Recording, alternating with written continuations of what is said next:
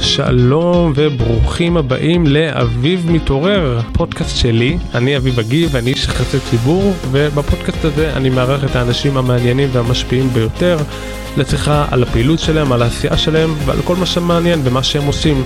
אז קדימה, בואו נתחיל.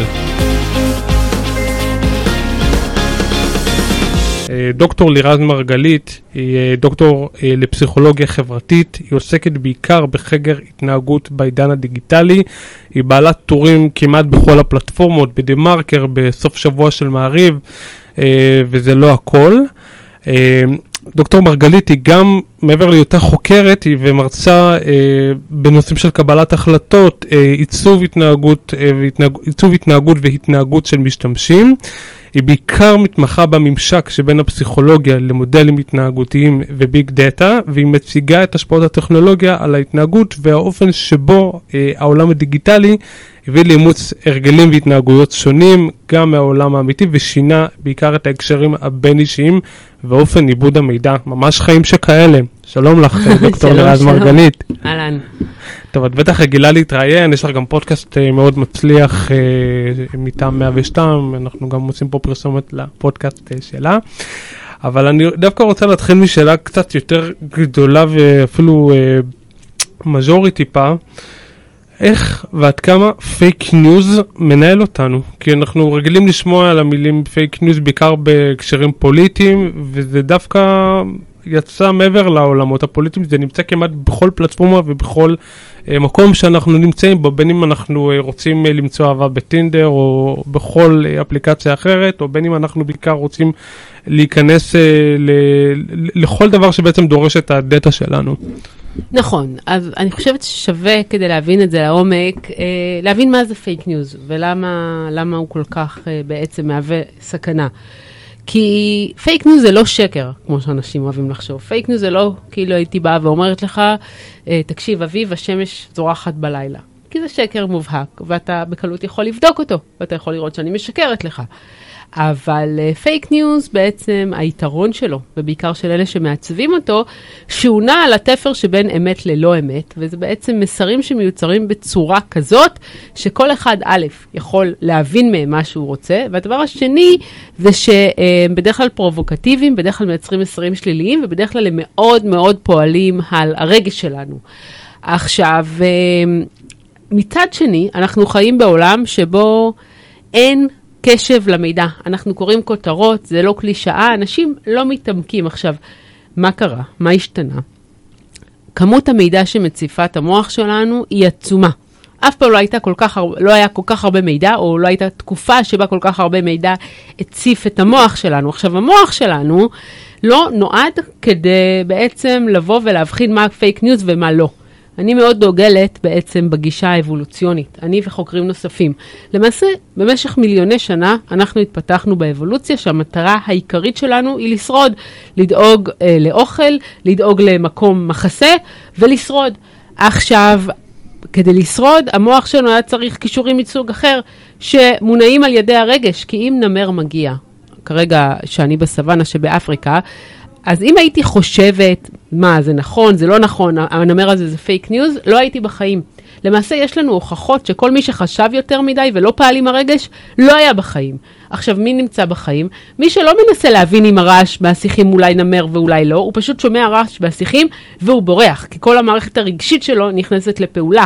כשהמערכת שלנו הרגשית נכנסת לפעולה, אז למעשה היא מכינה את הגוף, אז מתחיל דופק מהיר ומתחיל להזרימת דם, ולמעשה הוא מכין אותנו לברוח או לתקוף את הטורף. עכשיו, אותה מערכת בדיוק, אותה מערכת ששירתה אותנו במשך מיליוני שנים בסוואנה, זאת המערכת שאיתה אנחנו אמורים לבוא ולנווט את דרכנו בין הררי הפייק ניוז שיש לנו היום. ולכן הדרך היחידה שלנו לשרוד את זה זה באמצעות הרגש. אז אנשים, למעשה, אם זה מרגש אותם, אם אותה ידיעה מצליחה לעורר בהם איזושהי פרובוקציה, רגש או שלילי, בעיקר שלילי אגב, או תסכול או פחד, אז הידיעה הזאת תשותף. ולמעשה אחד הדברים שאחד מהמחקרים ב-MIT הכי מפורסמים, הוא בדק אמ, כמה מאות אלפי ציוצים. הוא ראה שרוב הציוצים שהופכים להיות ויראליים, למעשה הם פייק ניוז. כלומר, הסיכוי שסיק... ששקר יהפוך להיות ויראלי, הוא גבוה פי ארבע מהסיכוי שציוץ שהוא לא פייק ניוז יהפוך להיות לא, שקר. זה אולי יהיה גם תלוי במידת הבוטות שלו, או דווקא כי אותו שקר. לא, זה לגמרי לא קשור, אף אחד לא מעניין אותו אם זה שקר או לא, זה קשור בזה שהוא מצליח לעורר רגש ורגש שלילי. ואנחנו יודעים שככל ש... קצת כאילו בעצם אה, נשמע כמו אה, פופוליזם יותר, לא? בעצם... זה, אה, תראה, האלגוריתמים, גם בפייסבוק וגם בטוויטר, עכשיו אני לא יודעת מה קורה עם זה שמאסק הגיע, אבל אני כן יודעת מה היה לפני עידן מאסק, ויש איזשהו תעדוף של למידת מכונה, כלומר אין בזה איזה אדם ששולט, אבל מה המתכנתים באו ואמרו לאלגוריתם, באנלוגיה, הם אמרו, תראה, אתה תבדוק את כל האפשרויות ותראה מה יגרום לציוץ להפוך לוויראלי. ככל שאתה רואה שלציוץ מסוים או לפיסת מידע מסוימת יש יותר סיכוי להפוך לוויראלי, אז מראש תפיץ אותה לכמה שיותר אנשים. ותוך כדי תנועה, אותם אלגוריתמים למדו בעצמם שכדי להיות ויראליים, אז זה כמה שיותר קללות, כמה שיותר אה, מילים שמביעות רגש, רגש בעוצמה גבוהה ורגש שלילי, רגש של פחד, הפחדות. או רגש שמעורר כעס, זה הרגשות הכי נפוצים היום, וזה כתוצאה מזה שהם הכי הרבה, הסיכוי שלהם, או הפוטנציאל שלהם להיות ויראלי הוא הכי גבוה. זה בעצם גם סוג של אה, מנגנון שמזין את עצמו, כי אם עכשיו אנחנו מדברים למשל על, אה, ניקח את העולם הפוליטי, כי נגענו בו קודם, אה, פוליטיקאים שהם פרובוקטורים, והם בעצם יש להם אה, פה מאוד מאוד ג'ורה, והם אה, באמת, הם, מה שנקרא, מדברים את עצמם לדעת. אז זה סוג של מעגל שמזין את עצמו כי מגיבים לזה, ואז גם התקשורת יותר מעניין אותה להתעסק איתם, פחות מעניין אותם להתעסק עם אנשים שהם יותר, מה שנקרא, ממל- ממלכתיים ומעונבים. אז יש בעצם סחורה, ל... יש בעצם נכון. קונים לסחורה מי הזאת שיודע, מי שיודע לבוא ולעצב את התודעה שלנו באמצעות פייק ניוז, הוא זה שיצליח. עכשיו, האמת היא מעולם לא היה, הייתה הכוח שהניע את העולם, האמת היא לא רלוונטית. מה שרלוונטי זה מי שמצליח לתפוס את הקשב שלי ברגע נתון. אבל אגב, גם לזה יש בעצם אה, אנשים שיותר רגישים ל fake news ואנשים שפחות. אחד המחקרים הסתכל על אה, איזשהו משתנה, איזשהו מתאם בין הסיכוי שאתה תאמין ב fake news ובין אינטליגנציה. והוא מצא מתאם הפוך, כלומר ככל שהאנשים הם יותר אינטליגנטים, יש לנו מושג, אחד המרכיבים של אינטליגנציה, זה מושג שאנחנו קוראים לו בפסיכולוגיה need for cognition, כלומר רצון לידע.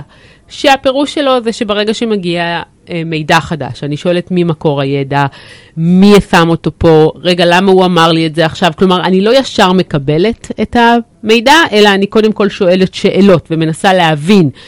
עכשיו, אנשים כאלה, הסיכוי שהם יאמינו לפייק ניוז הוא הרבה יותר נמוך מאשר אנשים שעובדים עם זה הרגש. בעצם התפקיד יותר של התקשורת, אה, בעצם לא להדהד אה, דווקא מסרים, אלא באמת לעבוד לפי כלים של גם של אה, להבין אם הדבר, אם התוכן הוא באמת אמיתי, ולבדוק אותו גם בהיבטים כאלה, למרות שהיום אז זה אה, בעיה, זה כי, סוג כי של תפקיד המלצה. התקשורת השתנה למעשה, כי מה שקורה, אם בעבר התקשורת הייתה מקור המידע היחיד, שבעצם כאשר ידיעה מגיעה, אז היה לנו את הביטחון שהידיעה בעצם אוששה, ושיש לה כמה מקורות, ושאם לא, היא לא הייתה מתפרסמת. היום זה תוך שנייה מתפרסם בכל הרשתות, ומתפרסם בכל הוואטסאפים, ואז התפקיד של התקשורת משתנה, והתפקיד של התקשורת מזאת שבעצם מפיצה את המידע, או מספקת את המידע וקובעת סדר יום, אז רשתות הן אלה שקובעות סדר מדבר- יום. מדבררות את זה. לא, אז רגע, אז, אז זה, מדבררות זה נכון, כדי לא להיות מאחור, אבל התפקיד השני והלא פחות משמעותי שהתקשורת בעל כורחה אימצה לעצמה, זה, אה, זה לאושש או להפריך מסרים. כלומר, אה, הידיעות כבר עוברות גם ככה לרשתות, אז התקשורת אחרי זה צריכה לבוא ולהגיד, הידיעה הזאת נכונה, הידיעה הזאת לא נכונה, אבל היא כבר לא זאת שמביאה את יותר הידיעות. להתעסק בכיבוי שרפות למעשה. בדיוק.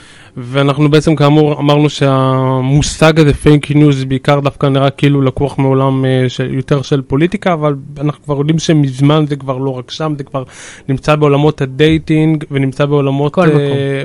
איך זה למשל מגיע, איך זה בא לידי ביטוי בעולמות ה dating? חוץ מזה שאם עכשיו אה, טינדר אה, רוצים שאני, אה, רוצים שאני אשאר כמה שיותר באפליקציה שלהם כדי... אבל זה לא fake news, זה קורלי. פשוט המודל העסקי זהו, זה שלהם. יותר, זה יותר הינדוס תודעה, נכון, כן. זה יותר מעולמות של הינדוס כן. תודעה, אבל... הם יש- לא לא, אני לא חושבת שיש היום אפליקציות עיקריות שמוכרות לך fake news, הן כן משחקות בתודעה שלך. לא רוצה למצחיק, יש היום הרבה שקרים באפליקציות מדבר... אבל יש הבדל, אי אפשר לשים הכל תחת הקטגוריה fake news, אני לא חושבת שזה נכון.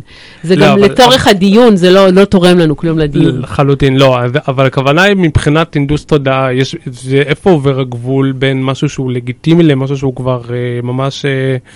אה, עובר את הרף הזה. אני לא חושבת שאפשר לשאול את זה היום, כי בסופו של דבר, אם אה, היינו רוצים לשים קו מאוד ברור, אז היינו בעצם אומרים, אוקיי, אז אין אינדוס תודעה ורק מידע אמין שבעצם ממוסמך ועבר אישוש, זה המידע הנכון. ואז גם מהצד השני, לא היינו מתעסקים בכל מיני אה, רגישויות או הטיות קוגניטיביות של אנשים כדי לנסות לגרום להם לעשות מה שאנחנו רוצים.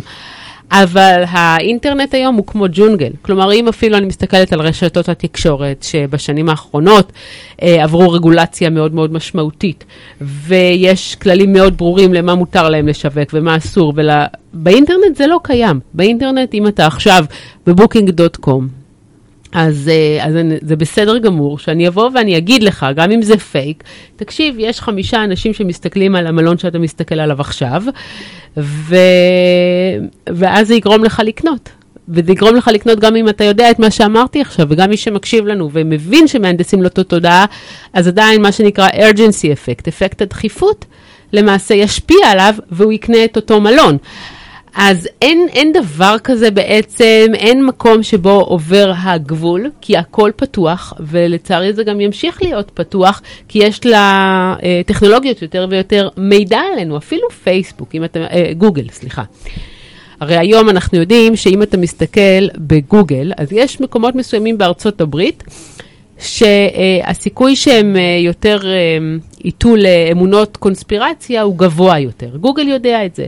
עכשיו, אם אנשים מאזור מסוים ישאלו האם כדור הארץ הוא עגול, או האם כל עניין הקורונה זה ניסיון בעצם אה, לבוא ולהכניס לנו איזשהו שבב או איזשהו דרך לשלוט עלינו, אז לחלק מהאנשים גוגל ייתן מידע שתומך באמונות הקונספירטיביות האלה, ואם האנשים האלה הם ליברליים ובאים למשל מפאלו אלטו ויש להם מאפיינים אחרים, אז הוא יבוא ויגיד שהכדור הוא עגול וכל מי שחושב אחרת זה קונספירציה.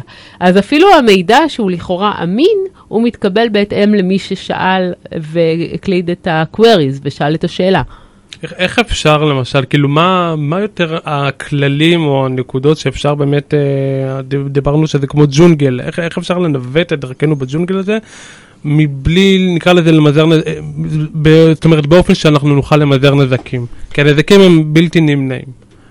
יש כמה דרכים. אחת הדרכים שאני מאוד ממליצה, אני יודעת שהיא קשה ליישום, אבל אני מאוד מאוד ממליצה עליה, ואני נוהגת ככה בעצמי. דידוקס דיגיטלי, אני מניח. לא, לא עוד לפני לא. זה. אמ, אז הייתי ממליצה דווקא לא להוריד חברים, ולא להוריד גם uh, אנשים שכותבים לנו תגובות שאנחנו פחות מסכימים איתם, כל עוד הם מתבטאים בצורה מכבדת.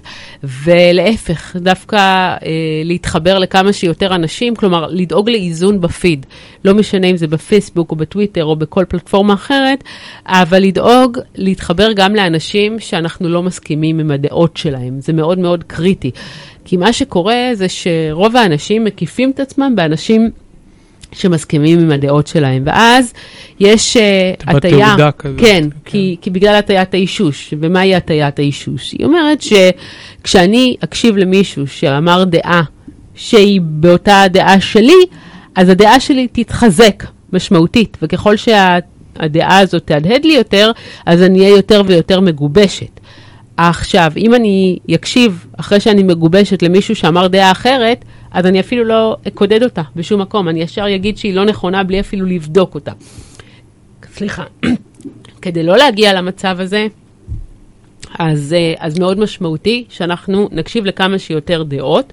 ודבר נוסף, אם אני מדברת כבר על ה-need for cognition שהזכרתי קודם, אז זה הביקורתיות. זה בכל ידיעה שאני מקבלת, לנסות להבין מי שלח אותה, למה, מה האינטרס שלו. אגב, כשעשינו מחקר על uh, ציוצים בטוויטר, גילינו דבר די מדהים. הסתכלנו כדי לבחון האם אפשר לראות מה, מה הם המאפיינים של מידע שנתפס בינינו כאמין. ולא האמנתי שזה מה שמצאנו, אבל מה שנמצא זה היה שככל שלציוץ יש יותר אה, ציוצים חוזרים ויותר לייקים, ככה הוא נתפס כאמין יותר, ממש לא משנה מי היא מקור הציוץ. אני רוצה דווקא לדבר על הדרך, על ההגעה שלך בעצם לפוזיציה שאת היום נמצאת בה, פוזיציה מאוד ייחודית ואפילו די מתבקשת אה, לנוכח העידן שאנחנו בעצם נמצאים בו. את, אם אני זוכר נכון, את בעצם אה, אה, למדת פסיכולוגיה, תואר שני, ואז כבר באיזשהו שלב, רגע לפני שנהיית אה, פסיכולוגית קלינית, או באחד השלבים, כבר את פשוט הבנת שאת... אה, לא רוצה, נכון, להתעסק בזה, כאילו, נכון, לא אמרת משהו, בדיוק, ו- קרוב אז. מה היה שם? לא, אבל אני יודע שאת היית במסלול הזה, נכון? נכון, לא לא רק עשיתי תואר שני, עשיתי גם תואר שלישי. כלומר, יש לי דוקטורט בפסיכולוגיה. תבינו, תואר שני, ולהגיע לשם, ואתם לא מבינים מה זה, מה צריך לעבור, זה, זה רק יחידי סגולה, באמת, זה מטורף. אז, אז האמת שאני עשיתי את המסלול הישיר, שזה תואר שני ושלישי ביחד, אני זכיתי במלגת הצטיינות, זה ככה תואר שני ושלישי בחמש שנים. ואז, אחרי שסיימתי, עשיתי את ההתמחות, התחלתי את ההתמחות הקלינית.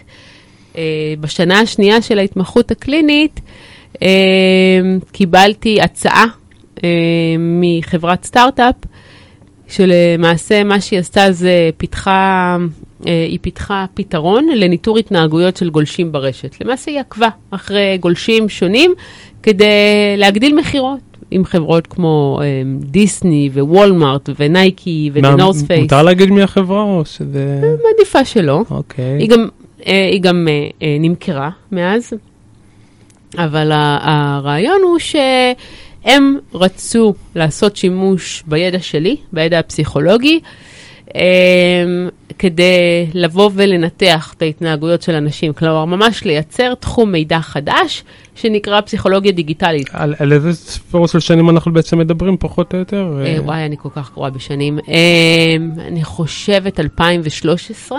זאת אומרת שבעצם כבר היה כן. מן הסתם את עידן הרשתות, אבל הוא בטח לא היה בעוצמה שהיום אנחנו נמצאים בה, זה היה קצת, אני קורא לזה אפילו לפני המפץ הגדול. נכון, נכון. לפני המפץ הגדול, שעוד היינו נאיבים. אז תראה, אז באמת היכולת הזאת, אני חושבת שבאמת זה היה ייחודי, כי זאת הייתה טכנולוגיה גם ייחודית. בכלל, לחשוב שאתה יכול להסתכל על תנועות עכבר ועל תנועות מובייל של אנשים, ואז לעשות אגרגציה ולנבא מה הם רוצים ולשנות את האתר בהתאם כדי להתאים למה שהם רצו, או להבין שכרגע אתה יכול, זה הזמן להציע להם הצעה מסוימת והם יקנו אותה. זה יכולת שבאמת אז היא הייתה ככה מאוד מאוד מתקדמת, קראנו לזה פרסונליזציה או real time personalization.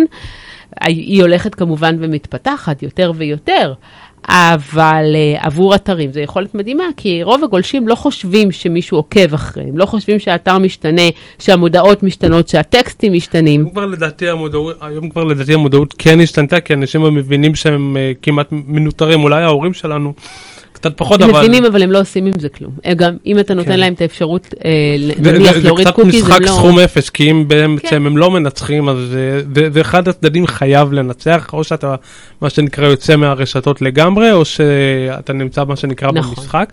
אז בעצם הם פונים אלייך, ובעצם כאילו הם זיהו את הפוטנציאל, נכון? ב- לא, הם לא זיהו את הפוטנציאל, אה, הם לא יכולה להגיד את זה, כי הם ראיינו 300 פסיכולוגים חוץ ממני. לא, 300 מתוך 300 בחרו אותך, זה... לא, אחרי- אחרי שבעה חודשים, זה היה. תהליך, אה, אחד הארוכים שהיה לי. וואו. אמ, אז שבעה חודשים של ראיונות, ו... אה, תראה, אם אני, אם אני אהיה כנה, אז הם למעשה לא עד הסוף ידעו מה הם רוצים. הם עברו בדיוק תהליך עם אה, יועץ אסטרטגי, ואותו יועץ אמר להם, אמר למנכ"ל, תראה, יש לך הררים של דאטה, הדאטה הזה זה זהב, אבל אתה לא עושה איתו כלום. תבוא, תביא איש מקצוע, רצוי מתחום הסטטיסטיקה או הפסיכולוגיה, שיעשה משהו עם הדאטה, שייצר נרטיבים, שיבנה דפוסים, שיעשה מחקרים, כי הדאטה הזה אתה יכול לחקור אותו ולתת אותו אחר כך למכור אותו. וזה מה שהם עשו. עכשיו, אה, זאת פוזיציה מאוד בעייתית בארגון, כי גם המנכ"ל אמר לי, אני מאוד, מאוד אה, מנסה להבין איפה אני שם אותך, כי את לא יכולה לדווח לאף אחד, כי אף אחד לא, יכול, לא יודע יותר ממך במאמרים ובמחקרים ובמה לעשות, את די צריכה לנהל פה את עצמך. אה, ובאמת ככה היה. אה, די אה, ככה... ואז בעצם אומרים לך, התקבלת, ואז מה בעצם, איך נראה היום-יום שלך למעשה? אז, אז בהתחלה הוא היה חסר צורה לחלוטין, כי באמת לא ידעו מה לעשות איתי. ואז כל פעם אה, אנשים אה, נעזרו בי, אה, בואי תסתכלי רגע, אני רואה איזה דפוס מסוים של העכבר פה ושם. ואחרי שהבנתי מי נגד מי, כי באתי בסוף מעולם ה, גם האקדמיה וגם הטיפול, אני, אני, אני לא נעים לי להגיד, אבל לפני שהגעתי לחברה הזאת, אני התעסקתי עם ילדים עם בעיות הרטבה, ואם עשיתי אבחונים פסיכולוגיים לאנשים על הספקטרום האוטיסטי, ועבדתי עם הורים ועם אה, בעצם אה, כל מיני אנשים שזקוקים לטיפול. ואז אני נכנסת לעולם הזה, אז לקח לי איזה... עולם קצת אפל. עולם גם אפל, וגם לא ידעתי שום דבר על דיגיטל, על טכנולוגיה, על רכישות אונליין. ובאמת, אחרי אה, מספר חודשים שככה הבנתי מי נגד מי, אז הסדר יום שלי פתאום התחיל לקבל צורה הרבה יותר משמעותית. היו לי לקוחות שהייתי עובדת איתם למעשה אה, על אה, גם לשפר את האתר, גם לשפר את האינטראקציה, אבל העבודה הכי מעניינת שלי, ברבות הזמן, אה, קיבלתי וניהלתי קבוצה של data scientist. ולמעשה, מה שיצרתי, אחרי כמה שנים כבר, אה, זה להבין שיש כל מיני דפוסים שחוזרים על עצמם, של התנהגות. מה שאמרתי זה, תראו, כשאנחנו מסתכלים על מכירות, כשאני נכנסת לחנות ויש מוכר, אז המוכרים המצטיינים, מה שמאפיין אותם זה שהם יכולים לקלוט על הבן אדם בדיוק מה הוא צריך באותו רגע. הם יודעים מתי לא יהיה רעיון טוב לנדנד לו, ומתי כדאי לגשת אליו, ומתי להחמיא לו, ומתי זה יותר מדי. זה, זה מה שמייחד אנשים טובים, אבל בדיגיטל אין לך פנים אל פנים, אין לך אנשי מכירות. אז רציתי להחזיר את האנשי מכירות. ואז המצאתי מושג שנקרא Digital Body Language, שפת הגוף הדיגיטלית. ואז הצלחתי לייצר כל מיני דפוסים שאמרתי, אוקיי, אם הדפוס הזה, אז הבן אדם הוא מבולבל, ואם הדפוס הזה, הבן אדם הוא פתוח ורוצה שנציע לו הצעות.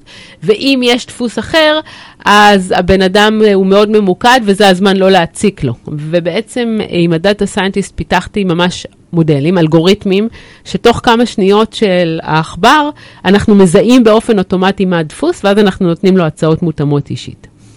וזה בעצם אה, גם מצאתם שם, אני מניח, גם דברים שהם אה, מביאים גם על אה, מאפיינים סוציולוגיים ומגדריים, נכון? אם עכשיו לדוגמה גבר או אישה כן. ניגשים לרכוש דברים, מה למדתם למשל על, ה...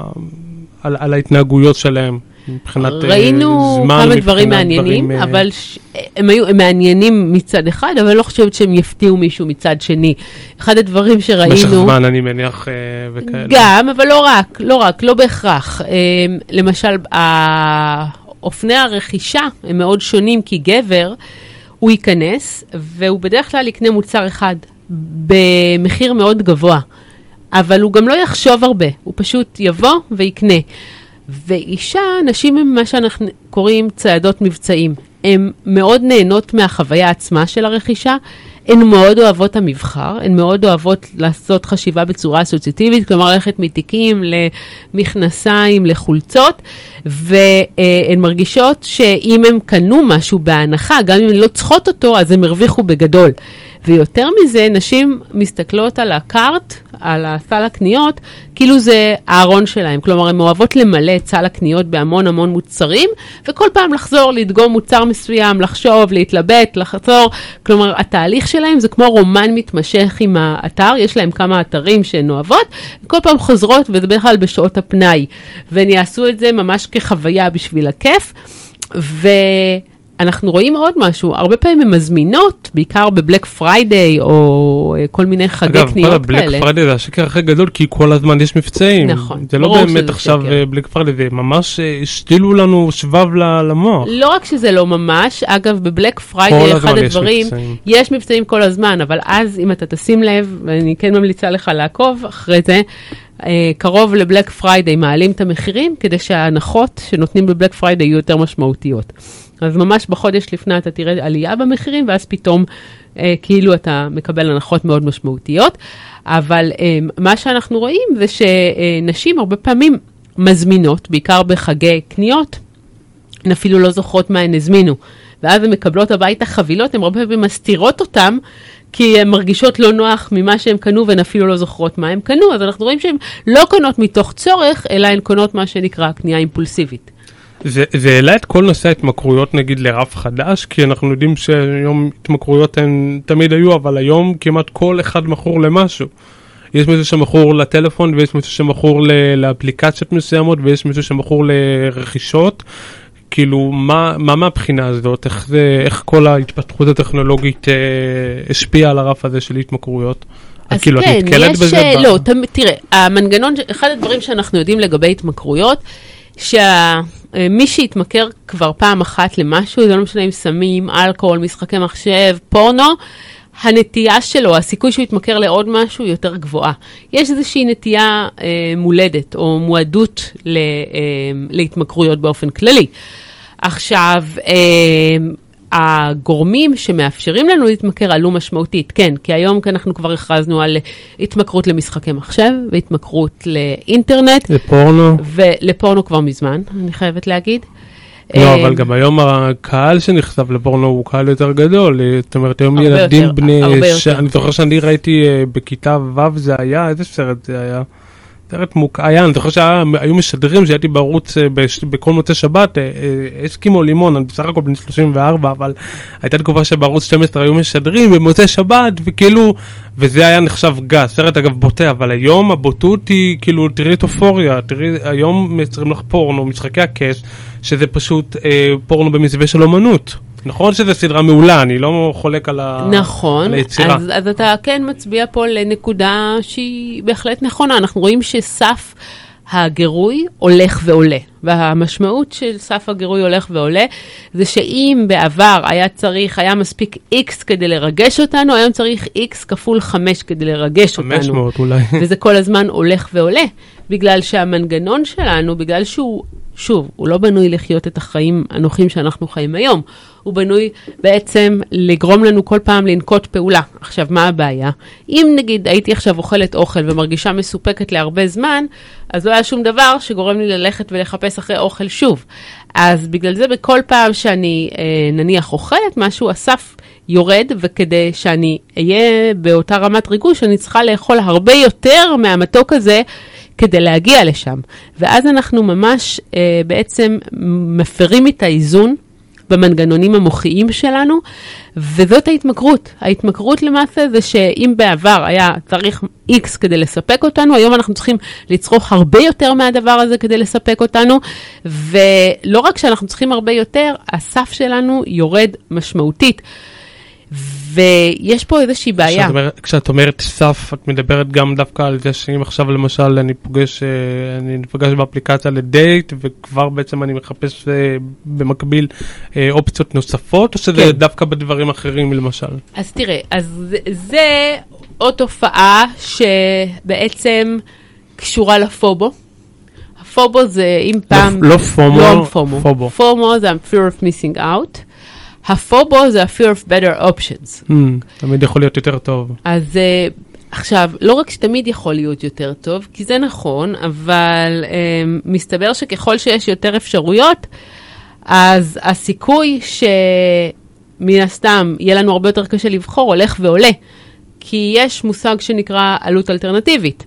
אם יש לי שתי אפשרויות, אז העלות האלטרנטיבית היא אותה אפשרות שלא בחרתי, אבל אם יש לי 30 אפשרויות, אז בחרתי אפשרות אחת, אז העלות האלטרנטיבית היא 29 פתאום, כי יש המון אפשרויות שלא בחרתי.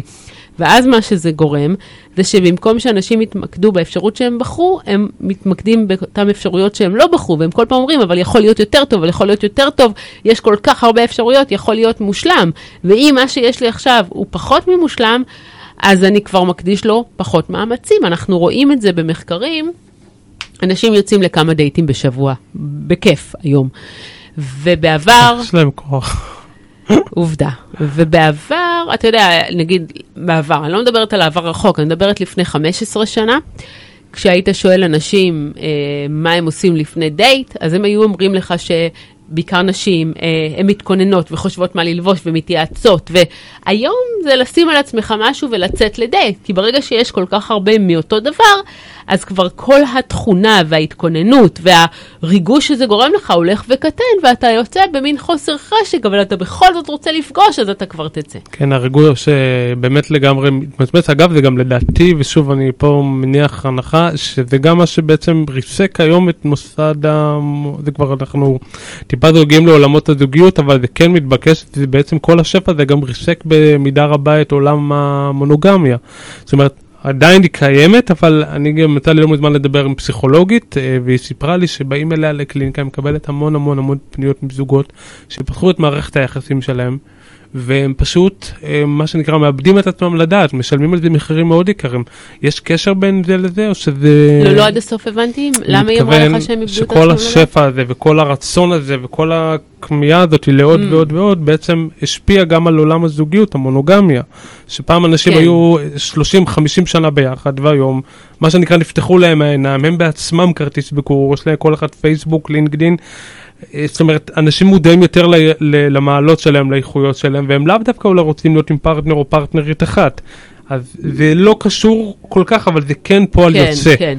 אז אני לא חושבת שזה אנשים יותר מודעים לעצמם, אני חושבת שאנשים תמיד היו מודעים לעצמם, אבל מה שכן, אה, אנשים היום קורים שני תהליכים. קודם כל, יש תהליך שהוא ככה מאוד מדאיג אותי, אבל זה כמו חיפוש מתמיד אחר האושר. בתרבות המערבית יש מין אה, אמירה כזאת שאתה כל הזמן צריך להיות מאושר. ואם אתה לא מאושר, משהו לא בסדר איתך, אז אתה צריך לחפש את האושר. אז אם בעבר אנשים היו ביחד, ואומנם לא היו מאושרים, לא היה להם רע, אבל הם לא היו מאושרים, אבל זה היה בסדר, הם יכלו לחיות את החיים האלה, היום היד קלה הרבה יותר על ההדק. אני תמיד אומרת בהרצאות שלי, אם בעבר אנשים היו מתגרשים כי לא טוב להם, היום אנשים מתגרשים רק כי יכול להיות להם טוב יותר. וזה שינוי מאוד מאוד משמעותי. אני יכול להגיד לך שאני באופן אה, אישי מכיר גם, אה, לא מישהו, אף אחד לא מתחתן בשביל להתגרש, אבל אני יודע שיש שיח כזה בקרב בעיקר צעירים, שאין להם בעיה להתחתן בגיל צעיר יותר, ומקסימום להתגרש, אז בגיל 28 אתה כבר מה שנקרא סימנת ויש לך שני ילדים, או גיל 30, 30 ופלוס, ואז אתה יוצא לפרק ב', ומה שנקרא, את ההשקעה שלך כבר עשית, את הילדים שלך, זה דיבור שלא היה אותו פעם, היה לזה טאבו מאוד מאוד רציני, והיום אנשים לא מפחדים להתגרש, בלי, נכון, זה, זה לא כי בושה. אנשים היום, אם ב- תמיד היינו אה, סוג של אגוצנטרים, היום האינדיבידואליזם משחק תפקיד מאוד מאוד גבוה. ואנשים לא מוכנים שיהיה לא יהיה להם טוב. ואנשים כל הזמן מחפשים איך לשפר את המצב, איך להיות יותר מאושרים, איך להגדיל את האושר שלהם, איך לדאוג שיהיה להם הרבה יותר טוב. והחיפוש הזה למעשה גורם להם כל הזמן לפתוח עיניים, וכל הזמן להסתכל ולהשוות עצמם לאחרים. ובעיקר כשאתה כל הזמן נמצא ברשתות ואתה רואה לכאורה את כל תמונות הזוגיות, אתה אומר, גם לי זה יכול להיות, ואף אחד לא יודע שמאחורי הקלעים כמה מריבות היו וכמה חיוכים מזויפים, על זה אף אחד לא חושב, ואז אנשים מאוד ממהרים להתגרש. אגב, אחד הדברים המשמעותיים שבעבר היה טאבו, טאבו על מוסד הנישואים, טאבו על הילדים, היום ה... הדעה הרווחת היא להשאיר את כל האופציות פתוחות. אתה רוצה ילדים? אני לא יודע, נראה אם זה יתאים לי, אני לא יודע אם אני אתחתן, אני לא יודע אם אני אשאר במקום עבודה. כלומר, הדבר הכי משמעותי זה להשאיר את כל האופציות פתוחות, אם אפשר, אז לתמיד. ואני רוצה רגע שנייה שוב קצת לחזור אחורה, דיברנו קודם על התפקיד שלך, ובעצם את מתחילה, מה שנקרא, אנחנו עושים קצת ריוויו, את בעצם uh, מתחילה, מה שנקרא, לעבוד שם ומתחיל למפות את הדאטה, והתפקיד שלך יותר מתחיל לקבל צורה, ואז באיזה שלב, נגיד, נופל לך האסימון, uh, או שאת מבינה באמת את גודל האירוע, התפקיד שאת נכנסת אליו, אני קצת תיארתי את זה דרמטי, אבל הכוונה היא בעצם, מתי את מבינה בעצם את, ה, את ההשפעה שיש לך ואת ה... תראה, מה שנקרא קצת טיפה אולי על הגבול. אה, את ההשפעה הבנתי מהרגעים הראשונים, אבל uh, אני כן אגיד בצורה מאוד ברורה, זה מאוד סינוור אותי. עשיתי דברים שמעולם לא עשיתי. הייתי בחו"ל ברמה של המזוודה, הטרולי שלי היה כבר מוכן בבית, קבוע. כלומר, הייתי ממש בכל העולם. הייתי אה, מופיעה בכנסים, הייתי הולכת לבקר לקוחות. אנשים היו משלמים עשרות אלפי דולרים על האנליזה שהייתי עושה. אממ, של להגיד להם בעצם אממ, מי מה ה mindset של האנשים באתר שלהם, איך לשפר את האתר שלהם. אז אה, כן, אז אה, הרגיש תפקיד מאוד דומיננטי, מאוד משמעותי. אה, מאוד נהניתי גם, כי אגב, להבדיל מהעולם הזה של אה, פסיכולוגיה קלינית, שבו אתה בעצם מטפל בבן אדם אחד, כאן אתה משפיע על הרבה הרבה אנשים. אה, אז, אה, אבל רק לקראת הסוף, רק בעצם די לקראת סוף התפקיד שלי עשיתי סוג של חשבון נפש, ולא אה, אגיד עד היום, לא אגיד עד הסוף חשבון נפש, כי בסופו של דבר אני עד היום מייעצת לחברות לגבי עיצוב תודעה, לגבי עיצוב, אגב, לא רק לחברות, גם למוסדות ביטחוניים, גם לפוליטיקאים. זה מה שאני עושה, זה מה שאני טובה בו. אני חושב כן... שאת די ייחודית בתחום, זאת אומרת, את אולי הכי מפורסמת אה, בטוח אה, בתחום, אבל בעצם את כאילו ממש בפוזיציה שאת אה, סללת את ה... את מהראשונות אולי שסללו את הדרך הזאת, את, ה, את הדבר הזה. כאילו תמיד כשאני שומע את השם שלך זה תמיד כאילו, אני שומע את זה בכמה מקומות ו... מה שנקרא שמך הולך לפנייך, אבל, אבל את בעצם הראשונה מחלוצות הז'אנר. במקום הזה, כן, של שילוב אה, פסיכולוגיה אה, וטכנולוגיה, אז כן, כן. אה, אני יכולה להגיד שכן, אני התחלתי אמנם באונליין ועברתי בעצם גם ל offline, כלומר לאיך להשפיע על ה mind של אנשים. הגישות לא השתנו משמעותית, הטכנולוגיות. בעצם הטכנולוגיות מאפשרות לה, להפיץ את הגישות האלה ולעשות אותן הרבה יותר אפקטיביות, אם אנחנו למעשה בונים אבטארים, אם אנחנו אה, מנסים להבין איך אה, מתוך פרופיל הפייסבוק של אנשים אני מוציאה להם מידע. מה הם מנסים להסתיר ממני, איך אני משתמשת במה הם מנסים להסתיר ממני. אתה יכול לדעת אפילו אם בן אדם בדיכאון, אם חס וחלילה הוא עומד להתאבד, uh, אתה יכול להבין, כמו שאני עומדת מולך, כמו שאני עומדת מול בן אדם ויכולה לבוא ולנתח אותו, אז אני יכולה לעשות את אותו דבר באמצעות כל העקבות הדיגיטליים שהוא משאיר. עכשיו, זה הרבה יותר יעיל, כי כשאנשים מולי, הם גם מנסים לעסוק בניהול רושם הרבה פעמים. אה, ובדיגיטל הם לא חושבים שהם מסתכלים עליהם, אז מאוד מאוד קל לי לאסוף את כל הנתונים, לבנות עליהם פרופיל די מדויק, וככה בקלות להשפיע על ההתנהגות שלהם. אני יצאתי מהאינסטגרם לפני שנתיים וחצי, שלוש, כי הרגשתי שזה ממש כבר אה, באמת אה, מוציא אותי מאיזון, הרגשתי שאני יותר מדי מבזבז את הזמן. באינסטגרם דווקא? כן, האמת שקצת אה, יצאתי מזה לשנתיים, אמרתי אני אצא לחודש, לחודשיים, ובינתיים, אני מניח שאולי בשלב מסוים אני אחזור לשם, אבל בינתיים אני, מה שנקרא, אני בסדר עם זה, אני עדיין בלינקדין, בטוויטר אני בעיקר צורך חדשות, אגב, שם זה באמת הביוב אה, בהתגלמותו. נכון. פייסבוק, היום מי שאין לו פייסבוק הוא מוזר. Uh, בעיקר נמצא בפלטפורמות האלה, אבל, אבל מה שנקרא, אני כן מעודכן בכל הנעשה. כמה בעצם אה, בזה שהוצאתי, החרקתי את עצמי מהטריטוריה הזאת של האינסטגרם, כמה זה, כמה, כמה אני מפספס וגם כמה באמת אה, יש להם עדיין את המידע שלי, חוץ מזה שזה אותה רשת כי פייסבוק ואינסטגרם אה, אחד הם, כמה בעצם אה, יש להם עדיין אה, הבנה על סמך ההתנהגויות שלי ועל סמך הפעולות ש, שלי בזמן שהייתי באפליקציה. א', ההבנה, הידע שיש להם נשמר, והוא מוצלב, והוא מוצלב עם וואטסאפ ועם פייסבוק ועם אינסטגרם, ויש עליך פרופיל, והוא מוצלב גם עם עוד חברות שהן לא של פייסבוק כמובן. אמ, אז זה שיצאת מאינסטגרם, זה לא באמת אה, משנה. אה, העקבות נשארו. העקבות לגמרי נשארו, וכל פעולה נוספת, כל ה, בעצם העקבות האלה כל הזמן מנותחים, והמודלים כל הזמן מתקנים את עצמם, והופכים שכלולים כדי להיות כמה שיותר מדויקים. את אמרת בעבר על בינה מלאכותית, לא בעבר, אמרת לא מזמן לדעתי, על בינה מלאכותית, אם אני זוכר נכון, שבעצם אה, המעוף והיצירתיות שלה, הם לא באמת יכולים להוות תחליף אה, ליצירתיות האנושית. נכון, חד משמעית. תסבירי את זה. אז קודם כל אנחנו צריכים כדי להסביר את זה להבין מה יצירתיות. והיכולת ליצירתיות היא יכולת לשנות את החיבורים בין אלמנטים. כלומר, אה, לקחת שני דברים שעד היום הסתכלו עליהם בדרך אחרת, בדרך מסוימת, ולחבר אותם בדרך אחרת לגמרי. למעשה, אה, ארתור שופנאוור, אה, הוא פילוסוף מהמאה ה-19, Uh, הוא הגדיר יצירתיות בדרך שאני מאוד אוהבת. הוא אומר, יש שני סוגי אנשים בעולם. סוג אחד של אנשים, למעשה, הוא, כשהוא קולע על המטרה, הוא עושה את זה הרבה יותר טוב, הרבה יותר מהר, הרבה יותר איכותי מכל אחד אחר. והם אנשים שמאוד עוזרים לעולם. אבל לעומת זאת, אנשים שהם יצירתיים, הם קולעים למטרות שאף אחד לא ראה. כלומר, הם אלה שמייצרים את המטרות. אז בינה מלאכותית באנלוגיה הזאת יכולה לעשות את הדברים הרבה יותר טוב. למשל, כשאומרים, וואו, איזה יצירתית היא הצליחה לייצר מנגינה. לא, היא לא הצליחה לייצר מנגינה. היום כבר אנחנו יודעים שיש דפוסים מסוימים כדי לייצר איזשהו מקצב שהוא קאצ'י, שהוא קליל, איזשהו ביט. אנחנו יודעים בדיוק, יש לנו את כל המידע, מה עובד, מה לא עובד, זה לא בעיה לייצר להיט. והיום מייצרים להיטים בלי סוף, וגם האלגוריתמים היום, היום, הבינה מלאכותית כל כך משוכללים, שהם יודעים איזה סוג של להיטים יתאימו לאיזה סוג של אוכלוסייה.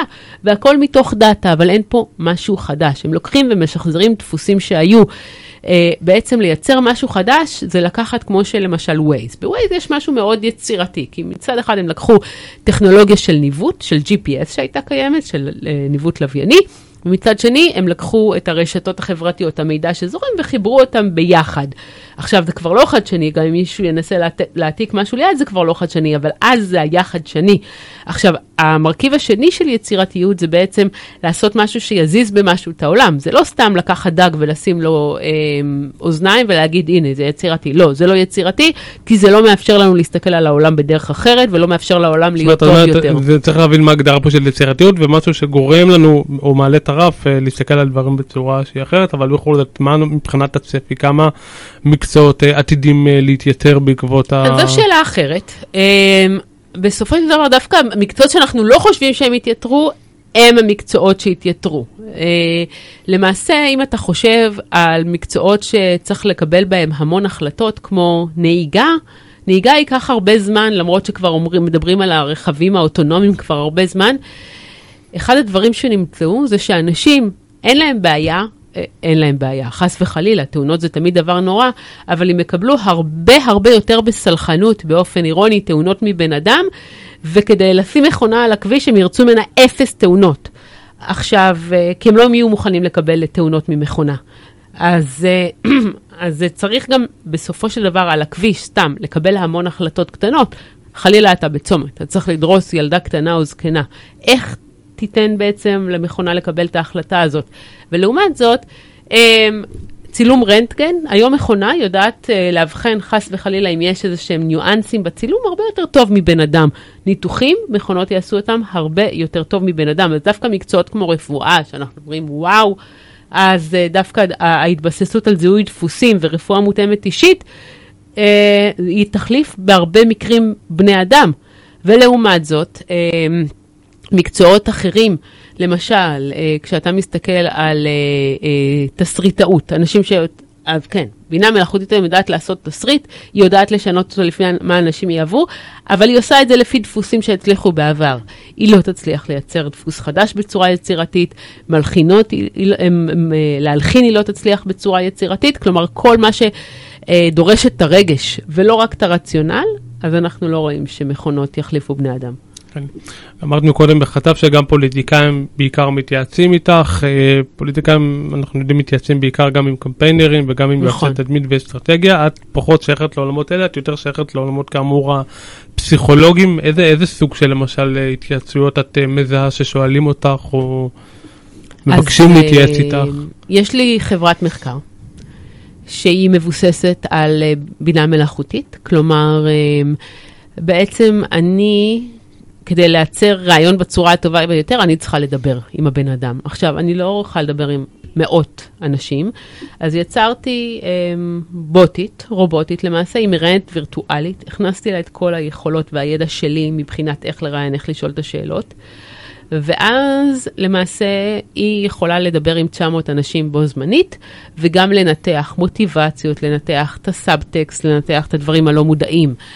עכשיו, אה, הרבה פעמים פוליטיקאים מתייעצים איתי, או עכשיו, לפני הבחירות לרשויות המקומיות, עוד חצי שנה, אנחנו יודעים, אז מתייעצים איתי ברמה של איזה מסרים כדאי לשדר ולאיזה סוג של אוכלוסייה ומה יגרום בעצם, מה נקודות החולשה של מועמד אחד ואיך להציג את נקודות החולשה ואיך להציג את נקודות החוזק שלי ומה הציבור רוצה לשמוע ואיך לבנות את המסרים בצורה שהציבור רוצה לשמוע אותם. אז הכל כמובן בצורה מאוד פסיכולוגית ואני תמיד אומרת, אני לא קריאייטיב בשום צורה, אבל אני יכולה להגיד לך אה, איזה סוגים של מסרים יעבדו, איזה סוגים של מסרים אסור לך להגיד, איזה סוגים של מסרים אתה כדאי לך להגיד כדי אה, דווקא לגבור על היריב שלך. אז זה במקום אחד. ובמקום השני אני עוזרת להם ב... גם המקום של אה, איך להעביר מסר לציבור שלהם, איך לבנות. הרבה פעמים עכשיו, אתה יודע, יש, אה, מסתכלים על מי יהיה ראש הממשלה הבא. מן הסתם לא חדש לאף כן, אחד.